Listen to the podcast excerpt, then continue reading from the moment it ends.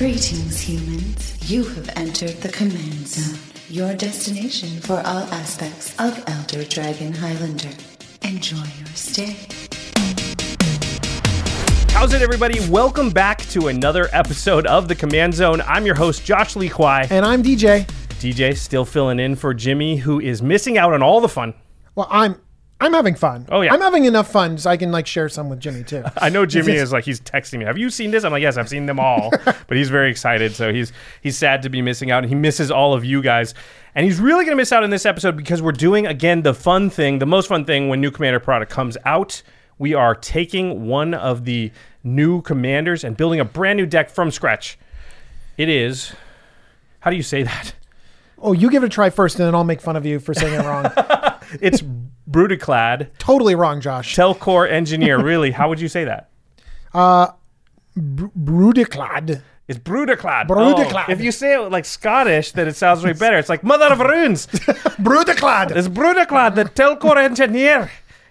So if you're in for that, we're going to be talking about it in just a minute. but Who you, wouldn't be in for that? who wouldn't be honestly? the honestly? Scottish artificer. So you may have noticed we're doing a ton of awesome extra content for Commander 2018, and you know that requires planning, it requires production. Most importantly, it, qu- it requires a lot of editorial work. And honestly, we wouldn't be able to do any of this extra stuff if it if we didn't get the help of an awesome sponsor, and that's VRV. Yeah, we've talked about them tons of times before. They're a streaming service and they've got tons of stuff on their platform. We've got Cartoon Hangover, Crunchyroll, Funimation, Rooster Teeth, Geek and Sundry, so much stuff. Yeah, tons of awesome stuff. And right now, you can get a special 30 day free trial of the service by using our affiliate link. If you go to vrv.co slash command zone, you can test out the service. You can try it for free. Did I mention it's free for 30 days? And we know that they have tons of great stuff, but they're always adding to their catalog. There's always new stuff coming out. The newest stuff coming out is the first three seasons of Killjoys. Okay, Sweet. All of the 2011 Thundercats show. Now, Thundercats, Thundercats, ho! I don't know. That's not necessarily the 2011 one. That's like the 90s one from my childhood. used I to just watch like growing all up. Thundercats. I I still have a 2011. t-shirt, a Thundercats t-shirt. I still have, yeah. Not to mention SWAT Cats just came out. Yeah, SWAT Cats is really cool. And, you know, one of the things we always mention when we talk about VRV is that they have offline downloading. And this is something that not all streaming platforms or, sorry, streaming services have.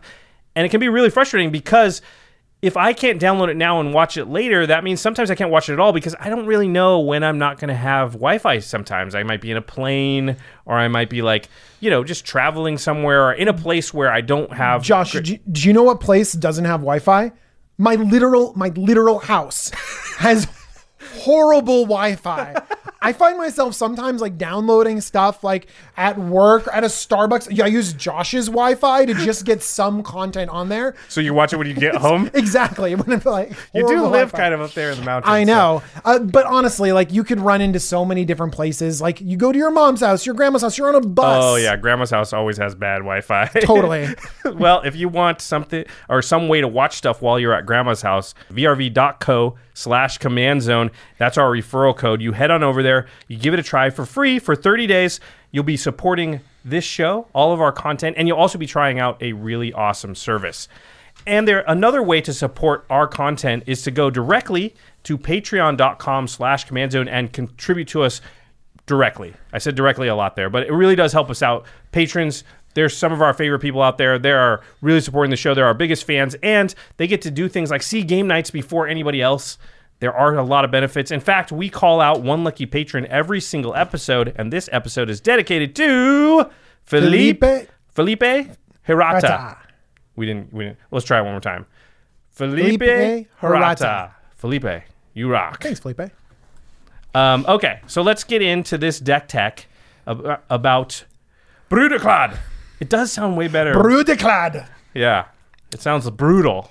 Oh, it does. Yeah. Okay. I like clad, like he's clad with Yeah. something. Yeah. Brudiclad, come over here, lad. okay. I, I, I won't. I won't. We're gonna, he- yeah. He's gonna promise he's not gonna do it again. No, he's gonna do it again I later. almost promised, and then I was like, "You can't keep you that can't keep promise." that promise. Okay, so let's read the card. Brudiclad, Telchor Engineer. It's for a blue and a red for a 4 4 legendary artifact creature. It is an artificer. It says creature tokens you control have haste. And at the beginning of combat on your turn, create a 2 1 blue mirror artifact creature token. And then you may choose a token you control. If you do, each other token you control becomes a copy of that token. I remember this. You really were dug this card when we were breaking down that commander set. We didn't we didn't rotate around like revolve around this commander specifically. We stayed on the planeswalker, but this one sounded so interesting. Yeah, it is very interesting. I like a lot of things that are going on here.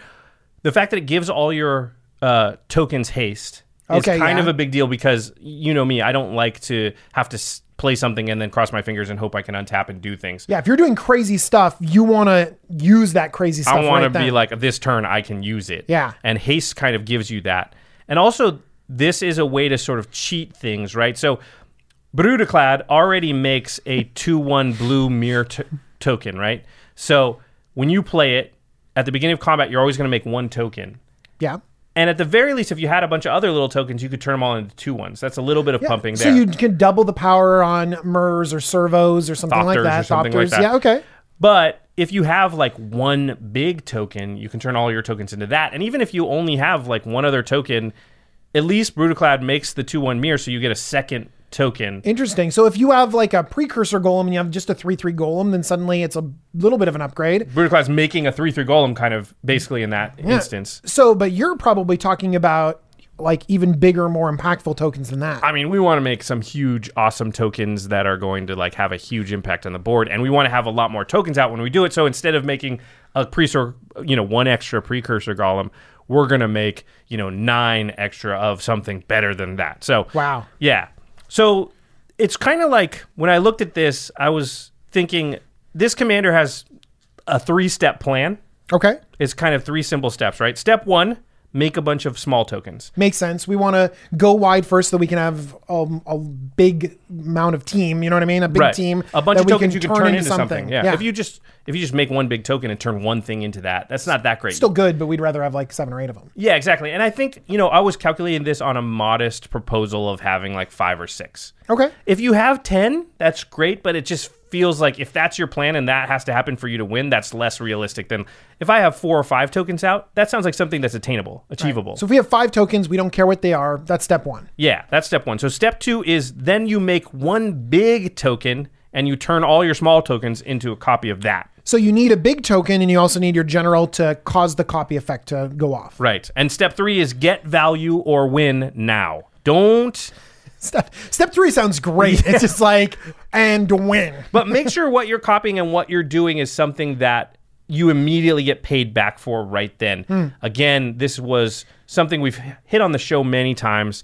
That crossing of fingers, waiting to untap, hoping that at that point it's going to pay off. That's too risky. I need to when I do this and haste is on the card. I want to get my value and or win, be very explosive right now when the thing's happening. So let's talk about step one, which is make a bunch of little tokens and I, I put down five to six tokens. Be realistic. Let's be realistic, everybody. If you if you can make fifty, that's great. So the first one I'm going to talk about is one of the tempt cards, and the one tempt card we always talk about is the green one. We never talk about the rest of them, but this is a spot where I believe it will be correct to play one of the other ones. You want to read it? I I love this card. Yeah. I I love it in token making. I love it in Purphoros. It's and tempt with Purphoros is- vengeance. It's in Purphoros is ridiculous. Yeah, tempt with vengeance. It's it's just so efficient at putting tokens out, and that's exactly what we want to do here. Tempt with vengeance is X and a red for a sorcery. It is tempting offer. Put X one one red elemental creature tokens with haste onto the battlefield. Each opponent may put X one one red uh, elemental creature tokens with haste onto the battlefield.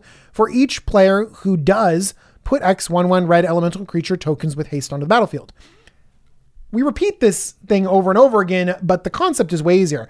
Uh, I'm going to put five, I'm going to spend six mana total to put five 1 1 red elemental creature tokens with haste on the battlefield. Uh, do you want five of those? If you do, then I get an additional five. We go on to the next person. Do you want five of those? If you do, then I get an additional five. And so for every person that takes up you up on your offer, you get even more tokens. Yeah. And by the way, if you're playing against this, you don't take the tempting offer. You should never ever do it basically because whatever deck is playing that card is going to take advantage of tokens more than you. Could you probably. imagine if everyone took your tempting offer? They're like, I like one ones, and you're like, jokes on you. My one ones are huge. But if you play Tempt with Vengeance, you really want to be in a situation where you're happy with, you know, just getting the five. and I'm, I think we're happy with just getting the five. Yeah, I think we're perfectly happy with that. So, and then if you happen to get more, you're you're sitting even better and you're even more happy. Absolutely. Uh, another one, and this is something to really pay attention to about Brutaclad, is it doesn't actually care what types of tokens the tokens are. So you can do weird things like turn your non-creature tokens into a creature, or turn your creature tokens into a non-creature, if as long as both are tokens.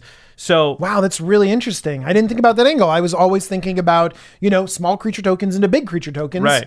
And and creature tokens can be more vulnerable than non-creature tokens because there's just more stuff that wipes away all creatures. Wrath of mm. God, supreme verdicts Toxic Deluges and stuff. And so i think a way to get around that might be to create a bunch of non-creature tokens and they're sort of more safe. And then when you go for your plan of like now i turn all my non-creature tokens into some crazy creature and attack with it right now they didn't have as much of an opening to wipe everything away. So one of the cards i really like is brass's bounty it's six in a red. It's a sorcery. It says for each land you control, create a colorless treasure artifact token with tap and sacrifice this artifact. Add one mana of any color to your mana pool.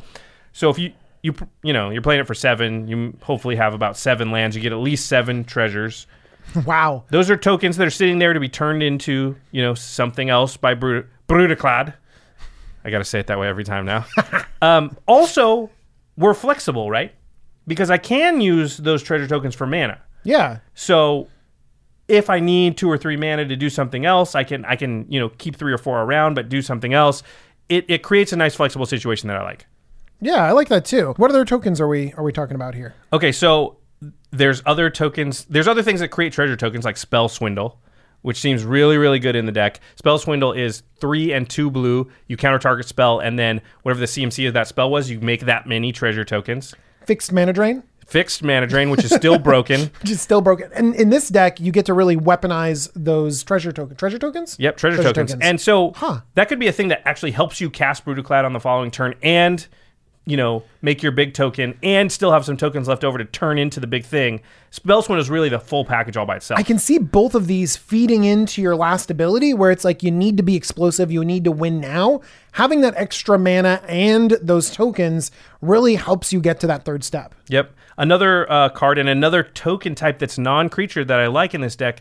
This is Confirm Suspicions. You want to read it? Confirm Suspicions is three blue blue for an instant, counter target spell. Uh, investigate three times. So Investigate creates three clue tokens, and the clues have you pay to sacrifice them, and draw a card. This again feels like spell swindle. And again, you have some clue tokens that you can turn into big beater creatures. And again, they're versatile because clue tokens can be sacrificed to draw cards. So my my stuff that's synergizing with Brutaclad is also my mana ramp and my card draw. And I really like that type of synergy, that type of overlap when I'm deck building because it gives me a lot of ways to pivot depending on how the game's going. I might need more cards. It might not be time or it might not be like great at this moment based on what's going on for me to go for my big explosive win. I might want to just like turn into a little bit more grindy for a little bit or I might want to play something else you know, a board wipe or a cyclonic rift a little early, and I'm going to sacrifice some tokens to do that, that mm-hmm. kind of thing. Yeah. Uh, we all know that Josh isn't going to save up these tokens. He's just going to crack the clues and draw the cards. We're going to be like, wait a second, you're Josh- supposed to save Josh these so you can but can combo. draw cards and now. Josh like draw card, draw card. but wait a second, are you cracking treasures to draw more cards? You need those cl- tokens. Listen, I'm going to turn all my treasures into clue tokens. then I can draw all the cards. This is great. I'm upgrading those treasures. Because notice, Brutaclad again can turn any of your all of your tokens into any one token. So I can You know what? You said that earlier, and like it didn't even register now that you can just change things into so many other things. It's like treasures going to creatures, but also treasures going to other clues and crack them. Servos turning into cl- into treasure tokens or clues. They turn into cards, basically. Yeah, that I think th- that right there changes the outlook of what this whole deck is because when you first look at it, you're like, okay, tokens go wide, got it, not that exciting. Yeah. But now, like all this versatility of like, nope, I turn all my tokens into my card draw. Nope, I turn it all into my ramp. Makes it really exciting. Okay, Uh oh, Josh. Josh just got a sad look on his face. He just he leaned for hunched a little bit, and now he's breathing heavily. Okay. So this was DJ suggested this card, and I really didn't want to include it, but he's right. It should be in the deck. But I have to eat a. Li- I got a little. I got to eat crow a little bit. A little bit. I'm liking this moment right now. this is great. So I need to make this my ringtone. Jeez. okay, so c- last year's Commander product, 2017, there was a cycle of curse cards. And at the time those curses came out, there was a lot of people saying because they were templated a little bit differently than curses in the past, where you curse somebody and that person is cursed, but every time they get attacked, you get the benefit also. So, like, I get a benefit if I attack DJ if he's cursed, but then if Jimmy attacks DJ, I still get a little bit of the benefit. Which a we kind of messed up when we played it on game nights, and b I still poo pooed pretty hard and said was listen these these curse cards are not that good, even though a lot of people at the time were saying they're good, you can play them. I still feel like I'm right. I haven't seen these cards around a lot. However, He however, still feels like he's right, but this is a huge uh, caveat. Okay, whatever. But however, this deck is the deck for one of those curses. It is the curse of opulence. So Mr. Moneybags. Yeah, so this is one red mana for an enchantment or a curse you enchant player. Whenever enchanted player is attacked, create a colorless artifact token named Gold. It has sacrifice this artifact, add one mana of any color to your mana pool. Each opponent attacking that player does the same. So if I attack, if I curse DJ and I attack DJ, I get a gold. But if any other player attacks DJ, they get a gold and I get a gold. That sounds pretty good, Josh. It sounds amazing in this deck. And it's one red mana. It does sound amazing, Yeah. doesn't it? This curse sounds so good. In this deck. I just think that these curses. When you weren't even on the show then. I don't know why you feel okay. I kind of like I kind of like curses. I think they're political. I think that they can sometimes like turn people against other You people. You don't play curses, DJ. I've played against you a bunch of times. You've never pulled out a curse. You like the idea I, of them. I have this this this specific this one. curse in that uh, Mardu artifacts deck. in all of the yeah, that makes sense. In of all the curses, the curse of opulence is the best one. But anyway, okay, I'm admitting, I'm admitting, we put it in this deck, and it does have a place in some decks. It, it's pretty good here because if you get it's one red mana, if you get three or four Oh, if you get three or four, it's great. gold tokens, that just gets you to. I said we have modest hopes, five or six tokens when we play our general. This will get you there all by itself, maybe. By the way, I will attack that person and Yeah. get ramp. Yeah. And I don't care if I give you a gold. I'm gonna get the ramp and get the damage crossed. Yep, exactly. Okay. So, oh, there's one other interesting non-creature token creator uh, that I want to talk about. It's Bloodforged Battle Axe. One mana for an artifact equipment. Equipped creature gets plus two plus oh. It has equip of two. Okay. So Okay. it's a one mana two equip. It, it does give a, a power boost, but who cares? Here, the next part's the really. Whenever equipped creature deals combat damage to a player, create a token that's a copy of Bloodforged Battle Axe. So you're a token deck too. So you're going to have creatures just lying around that aren't worth very much to you that you can swing in with. A power boost is good, and then this battle axe starts doubling itself. And the thing is, this when the second one gets made, you can attach the second one, and now you swing and you're making two. So you go from one to two, two to four, four to eight. depending you have to pay the equip cost so it starts getting a little dicey but i think once you've got two on one creature and you're swinging and making two more you could just let those tokens sit there just waiting to be turned into clues treasure or some crazy big creature that brutaclad's going to make so i really like this as another way that if somebody board wipes it's probably not going to hit your battle axes Josh, is there ever a scenario where you turn all of your creatures just into Bloodforged battle axes to try and You like, would need- to try and equip up so much one stuff. you Let's need say one that there's five. You need know one- what I mean? We have five in the Bloodforged battle axe, so that's six of these things. That's you 12 need twelve mana. mana. Twelve mana. You just put it all on Brudiclad, and then suddenly you double up the Bloodforged battle axes again. you go i'm attacking you with my blood forged battle axe There's gotta be, a, and then you sure. Voltron kill them. i'm never going to say i'm never. We've come full circle. everything can't be voltron okay so You have twelve Bloodforged. Ba- no, You 12 mana.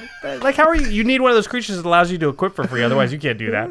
It's not very good. Yeah. No. no, but the card is the card is good. Just the scenario is bad. And then, of course, you do want some creatures in the deck that can create uh, tokens on their own. So Meloku's a really good one.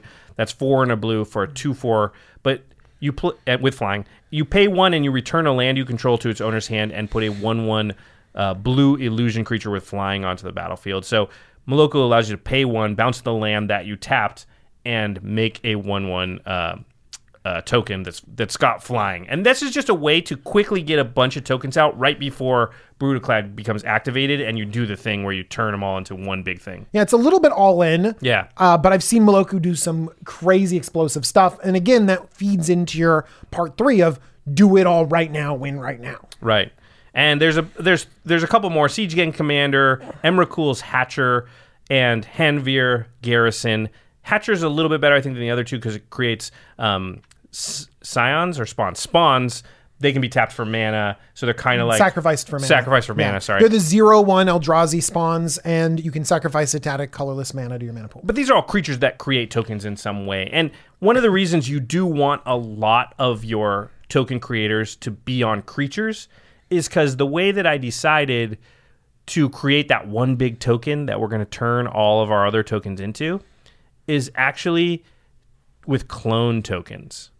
Interesting. And so the plan is to use. There's a whole bunch of uh, token creators in blue that make a clone of a creature, but it's a token clone, right? It's like create. Because you need it to be a, token, token. in order to sort of mirror this across your whole team. Right. And what I what I want to do is in a bad case scenario where I'm not I'm off my plan, my three step plan, I can at least clone Emrakul's Hatcher, Siege Gang Commander, Meloku, something. Meloku's bad, legendary. Um Hanweir Garrison, something, and and still make my clone be worth something. Hanweir Garrison would be great because as it attacks, it Makes creates two. more things. So if you have two of them, it's making four. yeah, that's that Yeah. can get out of control. I just want the ability for my clone token makers to target, you know, something that does something when it enters the battlefield. So all these uh, token creators count as that, even though that's that's not what I want to do. What I want to do is is clone something awesome that I'm going to turn all the tokens into.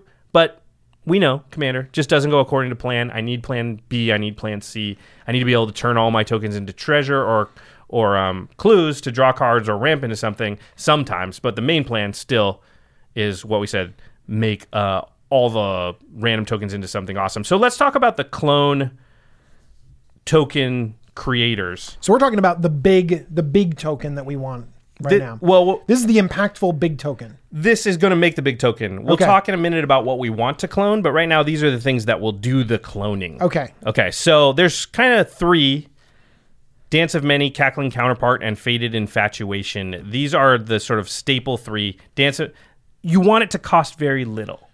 Okay. uh, Dance of Many is blue blue. In Fated Infatuation, blue blue blue, and Cackling Counterpart is blue blue and one. Now each one has its own advantage. Dance of Many costs the least. The other two are instants, Ooh, okay. and the instant speed thing is really important because you're going to want to be super explosive. So the the play pattern I see is I've done one of these early things that's made four, five, six tokens, so they're out on the board. I got a few treasures. I got a few Eldrazi scions or something like that. Right now, I play a creature that I want to make a clone token of. Something cool. But everyone's looking around. They're like, well, Brutaclad's not out, and he doesn't have a token that he wants to turn all those little tokens into, so he's not scary. They see a bunch of useless stuff, and, And then, then they one see one decent- cool creature. Yeah, exactly. But there's no way on the board, obviously, to turn all those tokens into that creature because it's not even a token. And then on the end step before my turn, that's Cackling Counterpart or Fated Infatuation, because those only cost three mana, hmm. I flash one of those out, make a token copy of the awesome creature. And then on that turn, I play Brutaclad, make the thing, and that's the play pattern that I really want. And then suddenly you have all of your pieces. You have your commander, which is key. You have your copy of the big awesome creature, and then you have all the trash that then gets upgraded to that big awesome creature token. and it all has haste. Not that it all needs it, but you know the the mirror token that Brutaclad makes will turn into the awesome creature, Right. And that could be a big game winning swing. Maybe you don't actually kill everybody on that swing, but you get enough value right there that you're hard to to sort of overcome. And and Dance of Many is not an instant. It's two blue mana though, so you That's can so play that in the yeah. same turn that you play. Yeah, if you're playing it in this turn, Brutaclad, I'm sorry, Brutaclad is six mana. So you do really, like you said, you really want it to be as cheap as possible. Right. So just being blue blue isn't that big of a of a damage. Right, you need eight mana now. Yeah, eight mana is doable. Right, exactly. So that's kind of th- that's why those three are the best. But there are you know a number of token clone creators in the deck to have Because if you only have three, you're just not going to get it enough. Yeah. You, need, you need other options. So here's a new one. This is a new one. This one's awesome. Arcane Artisan. Two and a blue for a zero three human wizard. For two and a blue and tap, target player draws a card, then exiles a card from their hand. If a creature card is exiled this way, that player creates a token that's a copy of that card. When Arcane Artisan leaves the battlefield, exile all tokens created with it at the beginning of the next end step. So this can really just create that token out of nowhere because it just has to be on the battlefield and honestly they don't know what you're going to create and then boom you discard you exile that crazy card and suddenly you have a token copy of it Yep, and you can do it on your end step to sort of get that mana advantage going into your turn before you play Brutaclad. So this is an explosive way to do it. It's a little more transparent. People can see it coming uh, more than Cackling Counterpart and stuff because it is on the battlefield. But still, there's just a tendency in EDH and Commander to sort of disc. You know, that's a lot of pieces to put together in your head to be like, well, they're about to do this thing. I think until you've done it a couple times, your opponents aren't going to give you credit for it. yeah one thing that i like is that it does say that you get rid of that token at the beginning of your next end step Yeah. sometimes you you're planning this where you only need one turn Right. so a lot of times they'll be like well I'll maybe kill your I do- your dance of many. Is Yeah. Dance of many is an enchantment, right? Yes. So they could kill your dance of many and then Turn kind of flo- turn off your whole thing. If they kill this creature, you're like, well, okay, I'll get rid of it at the end of the I turn. still get my token until beginning Yeah. of the next end step. beginning yeah. of the next end step. That's all you need. Yeah. Uh, another one is Saheeli Rai. That's the not the new Saheeli. This is the old Sahili. She's one blue red for a three mana planeswalker, or sorry, three loyalty planeswalker. It's her negative two that we're really looking at here, and this is the cat combo ability. So you create a token that's a copy of target artifact or creature you control, except it's an artifact in addition to its other types. That token gains haste, and you exile it at the beginning of the next end step. So this is another three mana sorcery speed. Um, Sword of Arcane Artisan, Fated Infatuation, that kind of thing. It's exactly what you want. Yeah. So you just make a copy and you turn all and and remember, she says exile that token at the beginning of the next end step. That doesn't mean when you turn all your other tokens into it, Oh. it doesn't get exiled. Something we didn't mention about Brutaclad that we should have is when you turn each of your tokens into one of your tokens, they stay that way. they stay that way. it's not until end of turn. Yeah.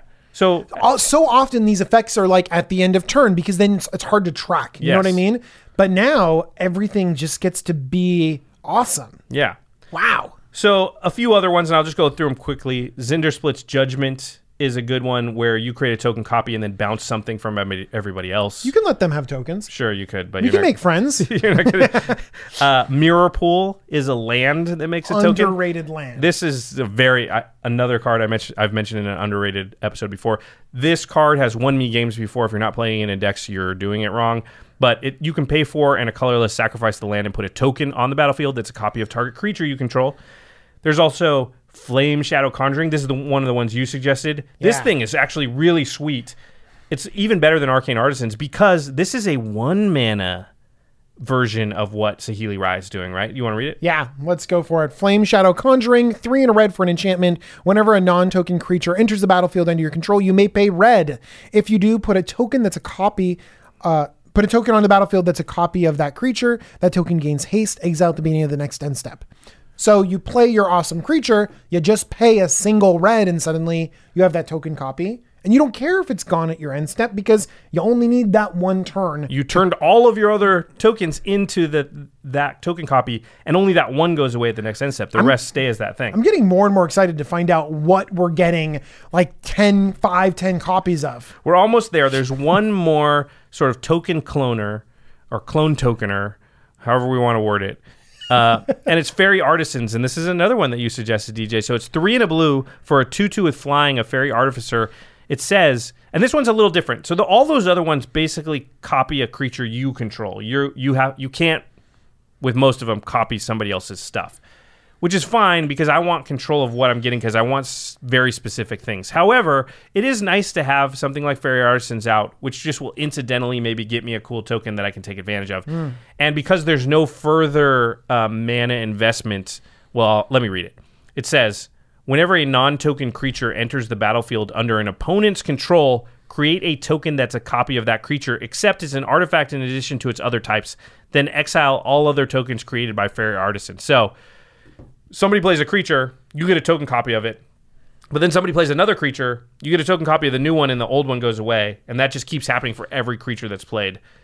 One of the great things about it, you mentioned, you just get all the enter the battlefield effects that your opponents have because anytime they play a creature with an ETB, you make a token and you get that ETB too. But more than anything, you're just always going to have a token creature on the battlefield that's going to be better than a 2 1 mirror, a 1 1 treasure, a servo, a spawn token, right? And so at the very least, you can turn all your stuff into that. People just don't play creatures in EDH that aren't good. People play cool creatures. Yeah. I'm excited to see what cool creatures you can get. And then you can engineer scenarios in this deck with Faerie Artisans that you couldn't get with anything else. Playing weird stuff outside of your color pie. Yeah. Imagine if someone plays an Eldrazi. Yeah, you're just going to turn all your things into Eldrazi. I mean, imagine if they play something else really cool with a, an attack trigger. I mean, we're going to talk about the cool stuff that we can make, and Faerie Artisan can make literally any creature. Yep. So Faerie Artisan, very fun. I think it's going to be one of the the more fun cards in the deck. Just to what do I get, and then can I MacGyver that into my win condition? Even though my deck's plan is to use one of the ones that's already in there. Oh no, I'll just use yours because yours is pretty sweet, and I can do it right now. Okay, so you said you were excited for what are we going to clone? So this is the stuff to clone categories category. Okay, so here's the thing to realize about Brudiclad. So at the beginning of your upkeep, you make the 2 1 blue, blue mirror uh, token. And then you choose a token you control. And if you do, each other token you control becomes a copy of that token. That's the text on Brudiclad. Here's the thing the tokens are turning into one token, right? You got some treasure, you got some clues, you got a couple of servos, and then you have one clone token that you made of something. Yeah. And all of your tokens are turning into that clone, but they're not entering the battlefield. They're not leaving Oh, and coming right, back. yeah. They're just still there. And so that limits us because normally you could be like, oh, well, let's do You want to do Mulldrifter. yeah, Mulldrifter, acidic slime, and start shooting everybody's, you know, enchantments and artifacts and stuff. Or let's do something awesome with a really crazy enter the battlefield effect. You can't do that because they don't enter the battlefield. Now those They've, are they've been there and they just whoop change. now those are good with your clone tokens, but Yeah. they don't synergize with Brudiclad. So what we're looking for is things that give you value now but aren't enter the battlefield. Now, haste does help with this. It does allow you to to to sort of have creatures that say when they attack or when they maybe when they deal combat damage, maybe because you can do that now with your tokens with Brudiclad. Usually, I don't like relying on combat, but because I don't have to wait for untap because of the haste thing, Mm-hmm. I'll allow it. But also, we want um, death triggers; those are still going to go off Oh, yeah. and leave the battlefield is I think really the best one depending on what the what the uh, effect is because that's just almost impossible for your opponents to get around. So, let's talk about some of the stuff that we want to clone. And again, if you can, you want it to be cheap because remember, the goal is to play that and clone it in the same turn, then play you know, at the end of the turn, then play Yeah. Blue You're trying to look for high impact stuff that if you make a ton of it is going to be really good, but its CMC is low. Mm-hmm. Not all this stuff is CMC is low, but you know, we don't want like in our dreams we're cloning uh, you know, I Can don't I, know. can I clone Ulamog? Yeah. And and then then when it attacks, it just exiles people's libraries. yeah, Just totally. Or it that betrays or something like it seems like it. Well, that's a good one, Cloning too. Ulamog is a legendary, so that wouldn't work. But it that Oh, betrays. dang it, I wanted Yeah. but it that betrays or something. Yes. Okay, yeah. But you can't get a 12 mana spell out and clone it in the same turn. Probably that's just less likely to happen. So what can we do th- in the lower CMC range that's more realistic? Okay. Uh, this is a really good one. Uh, I like this card too. Yeah. Reef Worm.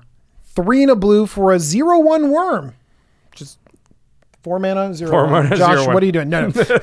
when Reef Worm dies, create a three three blue fish creature token with when this creature dies, create a six six blue whale creature token with when this creature dies, create a nine nine blue kraken creature token. So every time it dies, it gets bigger. This it comes is a Russian bigger. nesting doll of the sea. Yes, it's a nesting doll. Is exactly what it is. So here's the thing: it it synergizes so well in the deck because you can clone it, make a token of it, even as a Reef Worm.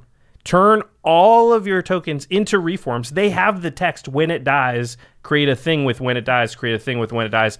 Eventually grow into a nine nine. Or you can play a Reef Worm out, not clone it, hope it dies. It can slowly become the big token that you're going to turn all your other tokens into. And then you don't even need a copy effect. You don't need a token maker effect because it just turns into the right token. Once it's a 6 6 or a 9 9, you can just play Brudiclad, turn all your stuff into 9 9s, and then attack, and that's fine too. Wow, I even like the six sixes because you turn everything into a six six. That's significant. And if and then die- if they have any answers, they die. You're like upgrade. Yep, all the clone all the clone tokens will get that text and then upgrade. Wow. So pretty good, and you they're still all tokens, so you just you can turn them into something else if something better comes along. I really like that card. Another one similar to your new Lamog, I'm or still it sad. that betrays. I'm I'm happy about it that betrays. this, but this it's 12 mana. This is similar, but a lot less mana. So it's Bane of Bala Ged. It's seven mana for a seven five. It's an Eldrazi.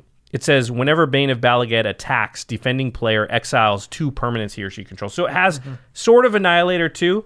Annihilator is dist- is sacrifice, right? Yeah. Uh, this is exile, but whatever. It's it's basically the same thing. But here's the thing: if I can turn six or seven tokens into Bane of Bala Ged with haste, swing out, I'm gonna cripple the board because that's 14, 16 permanents they have to exile. I think you've hit on a good point because I think a lot of people are gonna jump to the big things like the it bet that betrays that you mentioned, the desolation twin that Yep. creates that 10-10 token. You're like, what's the biggest token? And then you, you search for it and you throw it in the deck. I actually like this approach better because you're way more likely to to engineer it because just you it's hard to get to that top tier of mana and cast your commander and have all of those tokens out on the battlefield at the same time. I think this is smart. Yeah.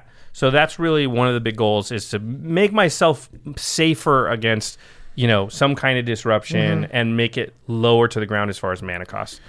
Another great dies trigger is on Worm Coil Engine. Six mana for a 6 6 worm. It's an artifact creature. It has Death Touch. It has Lifelink. And when Wormcoil Engine dies, create a 3 3 colorless worm artifact creature token with Death Touch and a 3 3 colorless worm artifact creature token with Lifelink. So I really like this one because if they do Wrath, you basically double your tokens on the field. Oh my In which gosh. case, if you can do the, you know, if you can somehow being a Balaged now, you have twice as many things.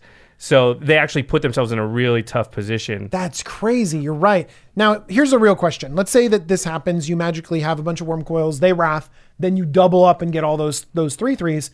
Are you going to turn them all into death touch? You're going to turn them all into life links, or would you just keep them mixed death touch life link? Yeah, it just depends on the board there. If there's any blockers, I might death touch. If it, I might keep them mixed. It, that way, I have choices. If I, my life is low, I could go all life links. I, I That's kind of cool too. Yeah, and and, I- especially because we have the ability to add on with other little tokens. We got the big tokens here. These three three worms are definitely sizable. I think there might be times too when I turn them all into clue tokens or I turn them all into treasures to sort of protect them. Like there's like maybe maybe it was modest and I got you know I've I have eight of them and I'm just like that's not enough to do a lot and I, it smells like somebody else is gonna Pernicious Deed. Well, that won't work because they'll get rid of the Yeah. the you see the board wipe Yeah. coming down the road. You're like, I need to no. I'll I just cash to a couple of these in for back a little cards, or I'll, I'll protect them over here as treasure tokens, and then later turn them back into creatures if I can, and get some value out of them that way. And I think that's one of the ways Brudiclad can be used. Brudiclad can be used. That's really interesting. Okay, here's a cool one: Broodbirth Viper, four and a blue for a three-three snake with myriad. So myriad is when this creature attacks for each opponent other than the defending player, you may put a token that's a copy of this creature onto the battlefield tapped and attacking that player or a planeswalker he or she controls, and then you exile that token at the end of combat. And then Broodbirth Viper says whenever it deals combat damage to a player, you may draw a card. So the play pattern, again, let's say you have five tokens. You make a token copy of Broodbirth Viper on your end step. Broodbirth Viper is like not that threatening to people. They're like, okay, it's mildly annoying, but it's not like a must kill, right? Yeah. On your end step, I mean, it easily because it's a it's, a three three. Yeah. So most people can block it. Maybe they take one hit, it's three damage. You draw one card. Not the worst. Mm-hmm. And then you go on end step. I'm going to, I'm going to cackling counterpart make the token of it. And then on my turn, I'm going to play Brudiclad. Oh and now I make the mirror token. And now I make I have seven. I turn you know I have six tokens and the big token, and I make it so I have seven Broodbirth Vipers. So when I attack now, that makes seven tokens for each opponent that I'm not attacking. And so and then I draw a card for each of the ones that oh my gosh, And so all of a sudden this is a draw like 15 20 cards. that's crazy. Right. That just refills everything. And insulates me from the inevitable cyclonic rift, wrath of God, whatever that's probably going to happen after I do that once, and people go, "Holy crap! Don't let him do that again." And now I've got a ton of cards in my hand, and I'm probably mostly fine. And I did a bunch of damage. One of the great things, by the way, that that you should learn from Josh is that Josh initially was thinking about things that made tokens and ran across Myriad, and we were thinking about creating that token of the Viper. And you might think, well, it doesn't work because the Viper has to attack, and this thing triggers the beginning of combat. Right. So a lot of people would just be like, it doesn't work, and leave it alone. But Josh thought, well, wait a second. This is actually just so good in this deck. We're already copying things. It's already so good. And so don't immediately dismiss cards when it doesn't at first work in your strategy. So he was brewing and figuring things out and it didn't work at first and then took a step back and is like, well, actually, this is real this is really good. This is really strong. This is really powerful. And so it's just kind of a life lesson when it comes to brewing about, you know, even if things don't work out exactly like you wanted at first, take a step back and you might find something great. And notice that we didn't, we're not including the red one. So the hmm. red one is just a, a big creature with haste. First of all, Brudiclad gives haste, so the haste is not that useful to us. Second of all, it doesn't do anything when it hits. If it was the bla- cards. if it was the black one that made people discard cards, I would play that because obviously we don't have black in the deck, so we can't. But remember what I said. Remember what was part of the third step in the plan. It was have a big effect and get value now. Don't wait. Don't cross your fingers to untap. Just that's just a good rule in Commander. I want all of my plans to include an outcome that if I'm doing it now, then it's happening now. And even if they deal with it, I've gained a, a substantial advantage. They've discarded a lot of cards. I've drawn a lot of cards. I've made my creatures so that if they die, something happens. I've made them ex- exile a bunch of their permanents. Okay, we have a few more left here. The next two are pretty similar. If you think about this one, it actually, these can go infinite. It just depends on the board state. Yeah. Okay, so It's Combat Celebrant. Two in a red for a 4 1 human warrior. If Combat Celebrant hasn't been exerted this turn, you may exert it as it attacks. When you do, untap all other creatures you control, and after this phase, there's an additional combat phase. So you might be thinking, oh, Combat Celebrant says if it hasn't been exerted this turn, so you can't exert it again. So even if I make five copies of it mm-hmm. and attack, I exert all of them. I get five more combat phases after this. But remember, on the next combat phase, Brudiclad says at the beginning of combat on your turn, create a 2 1 blue, blue mirror token. That 2 1 becomes a combat oh. celebrant, which can now have haste because Brudiclad gives haste and can exert. And now I've got five more because I just had five and I just created one more. And so if you have a free attack on somebody, you're gonna you're gonna be able to kill them by just creating every of those new combats a new two one that becomes a combat celebrant that exerts. That's an infinite turn loop you can get into. You can also do it with Scourge of the Throne, which is four red red for a five five dragon with dethrone, and whenever it attacks for the first time each turn, if it's attacking the player with the most life or tied for the most life, you untap all attacking creatures, and after this combat phase, there's an additional combat phase. Plus, with the dethrone, it's going to get bigger.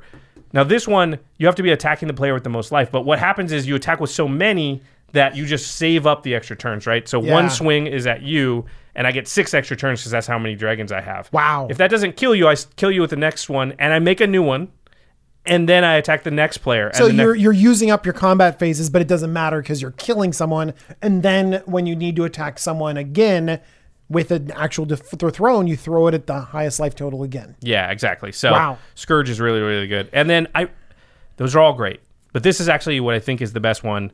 Uh, and when we were talking, because it has a leaves the battlefield trigger, and that's just almost impossible. Like if it has a dies trigger, merciless eviction or terminus, Terminus.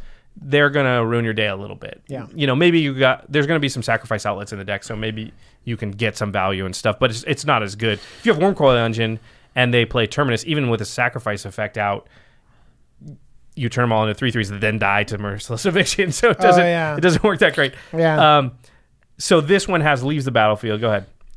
This card is mean. It's just a very good It's card in general. card. Yeah. Nevermaker. Three in a blue for a 2 3 elemental with flying. When Nevermaker leaves play, put target non land permanent on top of its owner's library. On top of its owner's library. It, also has evoke for three in a blue. Okay. I don't think we're going to be evoking No. this though. I think we want this on the battlefield. I think we want it copied, and I think we want five or six copies of this ridiculous creature. If you have that many, anybody that board wipes is going to lose. You basically just say like I I have this onboard cyclonic rift that's also attacking you in the air. It's better than Cyclonic Rift too. It's to the top of their library. It's to the top of the li- it screws up your draws oh forever. Oh forever. my gosh, you Yeah. just get buried under this thing. And the great thing about Nevermaker is they're going to be scared to board wipe, which means on the very next turn, if you have Tempt with Vengeance or something, you can now be f- free to go out and just. So this Make is even more Nevermaker. this is the Oh my one where you your modest five to six could become twenty, in which case you just. It's going to be very hard to lose that game. Like they're going to have to like kill you some way that doesn't go through the creatures. So uh, I like that card a lot, and I think that any of those clones will work. But Nevermaker is probably my favorite one that I'm going to be able to set up. I hope to, just to get like ten or twelve stuff, out yeah. and just be like, okay, do what you, if you guys want to. If you want a cyclonic I'm rift just gonna or pop whatever, you in the air. You Yeah. know what I mean? Two, two, Yeah. two. If you want a cyclonic rift, it's fine. But you're I'm gonna just gonna add a few more Nevermakers. two, two, two, two, two. Just a few more. It's fine. This isn't getting out of hand. Oh, jeez. Uh, and so there's another card I want to talk about. I just put it in like a, the fun stuff category. This this does synergize with the deck, and this is a DJ card for sure. I don't I don't tend to like alternate win conditions, but if ever there was a deck for this card, this is probably it. It's uh go ahead. This this is for Uh, you, yeah, DJ. yeah. So I like this. It's mechanized production. Two blue blue for an enchantment aura. Enchant artifact you control. At the beginning of your upkeep, create a token that's a copy of enchanted artifact. That's what you want to be doing. Mm-hmm. Then, if you control eight or more artifacts with the same name as one another, you win the game. By the way, Josh, one thing that's really important about this is that it doesn't have to be the exact same artifact that this is enchanting. yeah, it doesn't care where that thing came from as long as it has the same name. Yeah, so literally you transform everything into something better and they all have the same name. Cha-cha! You win the Treasure, game. clue, gold, thopter, servo. Those are all artifacts. Honestly, those you are all could tokens. create this many treasures Oh, just to win the game easily. And just play this and be like, yep, deal with it. A little bit of the problem is timing because Brudiclad. Oh, you can do mirror tokens, they're artifacts too. Brudiclad does this at combat, and mechanized production goes off at upkeep. Uh, so yeah, yeah, it goes against your I want to win right now. Yeah, but it still could have created a token, and also like it's a deck built by me. It's got Vedalken Orrery and Leyline of Anticipation. He so wants, he's like, I want more than one Vedalken Orrery. I Yeah. want to just keep pumping them out every turn. I want, I want four or five. I, well, because the deck wants to be explosive and sort of obfuscate when it's going to do its thing, mechanized production is a card you could play on your end step onto something you already have eight of. Yeah. and you and you could win that way. So that's a cool card. I wanted to touch on something really quick. So this is going to wrap up our discussion of the deck. I think that it's pretty cool, and there's a lot of ways to go, and we will have the entire deck uh, link in the show notes so you can check it out. We can't talk about all the cards, obviously. It'd be a 17 hour long episode, but one of my favorite things in deck building is taking the categories that we always talk about that every deck needs ramp, card draw, to a lesser degree, single target removal, and board wipes, and finding the the specific type of card draw and ramp that fits in with the rest of the strategy so that yeah you can play Rhystic Study and I'm not saying don't do it. You can play Mystic Remora. I'm not saying don't do it. You can play Stroke of Genius Brain Geyser all the usual suspects but you're going to get much more out of your deck if s- at least some of that card draw and ramp is synergizing with other things not just drawing you cards. Like Rhystic Study and Mystic Remora much better in an Enchantress based deck than they are in a regular deck. Now, you're always going to play some of these, but that's the kind of little edges I think I'm looking for and I always like to find. Yeah, totally. I think that this is this little edge that you're talking about is most obvious when it comes to ramp in green, where you're like, do I play mana dorks? Do I play things that get extra lands onto the battlefield? Do I play artifacts? Do I play uh, things that enchant lands and produce extra mana? And that's all ramp, but some of them are going to be better and synergize more with your strategy than others. And so in this situation, you're asking yourself, well, what type of ramp? What synergizes with this specific strategy? It's great. So, what is token based ramp? Well, it's treasure tokens. So, you might play a card like Captain Lannery's Storm because that's a ramp card in your deck, and a, and you can turn all your tokens into treasure if you want to. Mm-hmm. You might play a card like Tamiyo's Journal, which creates clue tokens every turn. Where that's not, it's a fine card, but there are better options in a, in a lot of decks, especially when you're playing blue. But in this deck specifically, well, I want the tokens, but I also want the card draw, and so that's just a note I wanted to give to everyone out there: is whenever you're making a deck, the ramp thing that DJ was DJ was just talking about is such a great example because in Estrid you want the enchant your lands based ramp. In Animar you want mana dorks, you want creatures that Yeah, you're you playing. totally want creatures. In an artifact deck you want rocks, and in a landfall deck or every other deck because land is just one of those untouchable things, you want land based ramp. So think about what type of card draw and ramp specifically, and to a lesser extent, single target removal and board wipes. If you're an enchantment deck, your single target removal, you want it to be Oblivion Ring. You don't want it to be, you know, uh, Swords to Plowshares, even though you might. Josh is like, never mind. You do want to play Swords to Plowshares. I was like, as I'm saying that, I'm like, but you, you get but what, what you what you might not like, you have a Oblivion Ring and you have um uh, Fiend Hunter. right. Like, why would you play Fiend Hunter in that deck when you have Oblivion Ring? But let's say you're playing a different deck. You're playing that a Rune Sun, deck. Sun Titan or Rune or something like that. Then Fiend Hunter, which Is way better is way better, O-Ring. could have like combo potential even too. Yeah, exactly. So that's just a note I wanted to say. Keep that in mind when you're building any type of deck. And that's one of my favorite things about deck building is finding that and being like, oh yeah, oh treasure tokens, holy crap, I got to do that. That's that's my ramp. Yeah, totally. Okay, to the listeners, what do you think about the Brudiclad deck? What are the cards that we missed? What other ones should we put in? I don't know. That's it. That's all I got. Mother of Runes. Okay. Ah. I- and if you want to order any of these cards, uh, I'm losing it. Lo- Yeah. Losing it now. Now is Yeah. the point when you're losing it. yeah. just now. Up till now it was fine. Up till now it was Up till now great. was great, and then I just lost. I found the cure to the plague of the twentieth century, and then I lost it. That's Sean Connery. He's Scottish, right? Yeah. Yeah. Yeah. His accent doesn't sound very Scottish, though. Okay. No. Did you ever watch? Uh, what was the Dra- Dragonheart? I am the last one. That's it. That's my Sean Connery. He was in Indiana Jones too. Junior. It's true. It's true. That's it. That's all. I always think of Sean when I think of Sean Connery. I think of uh, celebrity, uh, celebrity Jeopardy on SNL. That's what you think. Oh yeah, actually, that's pretty good. I think of shaken, not stirred. Like you don't think of James I'll have Bond. you now, Trebek. I'm Bond, Trebek. James Bond. I'll have you now, Trebek. Okay, make sure you go to cardkingdom.com slash command zone. It's hard to do.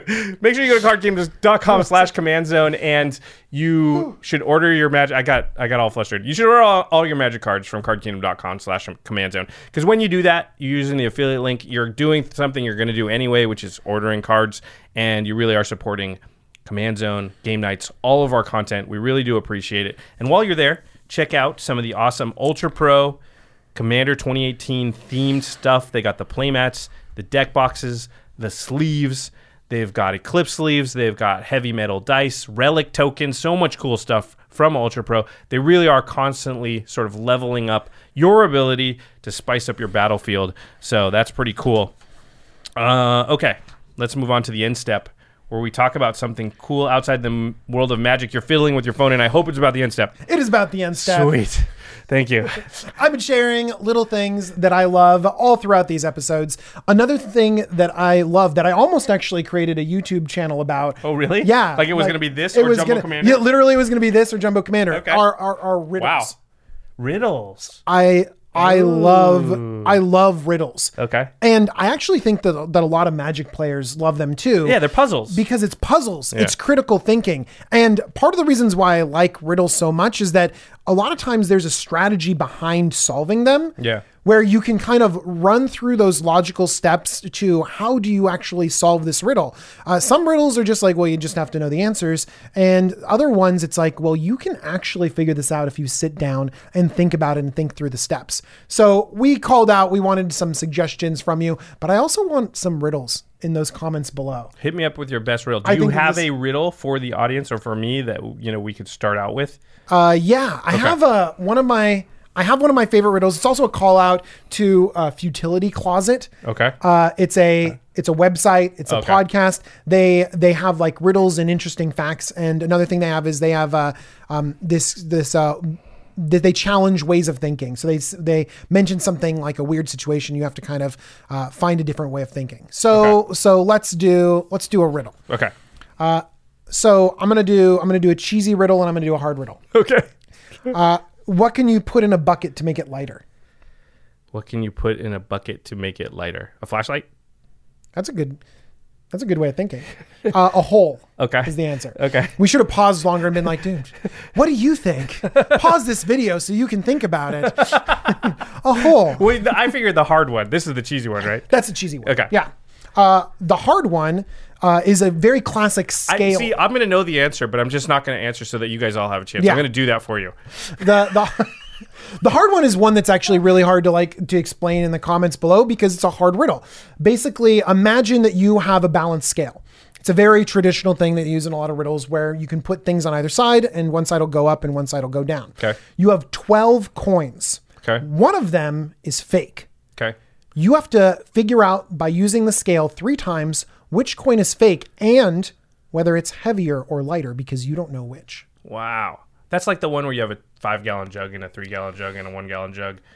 And you got to figure out, like, you, moving, you got to moving, get exactly moving two things around and gallons stuff of like water that or something. Yeah. There, there, there are cool riddles like that too. Uh, and I really like this specific riddle because there's versions of it where you know that the coin is heavier and it makes it way easier. You know the coin is lighter and you make it way easier. In this case, if you there's 12 coins, so you put six and six on either side, and it goes like this. Well, it could be one over here that's lighter, or it could be one over here that's heavier, and you have to go through and logically figure it out. And how how do you start setting up that way of thinking? And I think so many times we immediately go for the answer. We immediately go to the internet. I'm like, I Yeah, I was just gonna say, this. don't go to Google and, and Google the answer. Try It's on the internet it. Put it in sure. the contents. Yeah. Or- Yeah. Or, in the comments. Yeah. And there's, by the way, there's different ways of solving this too. And part of the logical process of how you solve things, I believe that makes you a better critical thinker. Very cool. And as I said, I totally know the answer, but I'm not going to say because I don't want to ruin it for Thank you you, all. Josh. Yeah, no problem. Yeah. no problem. Two other guys that could probably figure out the answer to this riddle because they're very smart are Alex Kessler and Ben Bateman. They do the Masters of Modern podcast. You can find them at the MMcast on Twitter, right next to us on collected.company. They're doing YouTube videos now. They talk about the modern format and all things competitive magic. If you're interested in that at all or think you might be, I would recommend checking them out. And also, while you're on YouTube watching the Masters of Modern and their new videos, you should go up to the search bar and type in Jumbo Commander That's me. because you're going to find DJ's channel. DJ has a ton, he's called Jumbo Commander. That's because he has a ton of Commander content on, on there, a lot of deck techs and awesome stuff. You're going to be a busy, busy boy because you've got so busy. this podcast plus all the content you're going to put out and all the decks you're going to build for your channel. So much. There's so much good stuff in this set. I, I'm constantly building, just constantly making stuff. Good it's thing great. DJ's here so he can help us all build these awesome decks. You know, we've been going strong, putting out content, but we're not the only ones going strong. All of our editors have been putting in extra hours, making sure that this stuff looks beautiful for all of you. So we want to thank them. Thank you so much, Craig Blanchett, Terry Robertson, and Murph. Josh Murphy. Yeah, he's always going to say the whole name. And also, look at this beautiful thing. We've actually complimented this exact art multiple times. Thank you, Jeffrey Palmer at Living Cards MTG. Yeah, we did so many episodes that were you reusing art already, which is weird, but we're done. We made we made it.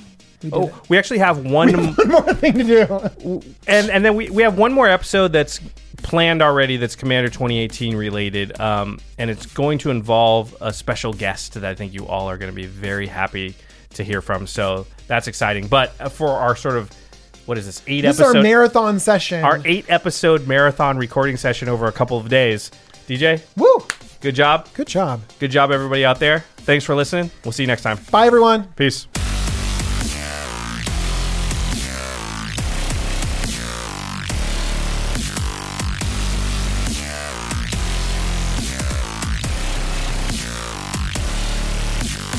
Thank you for your attention. For further inquiries, send an email to commandcast at rocketjump.com or ask us on Twitter at JF Wong and at Josh Lee Kwai. See you later, alligator. Greetings, humans.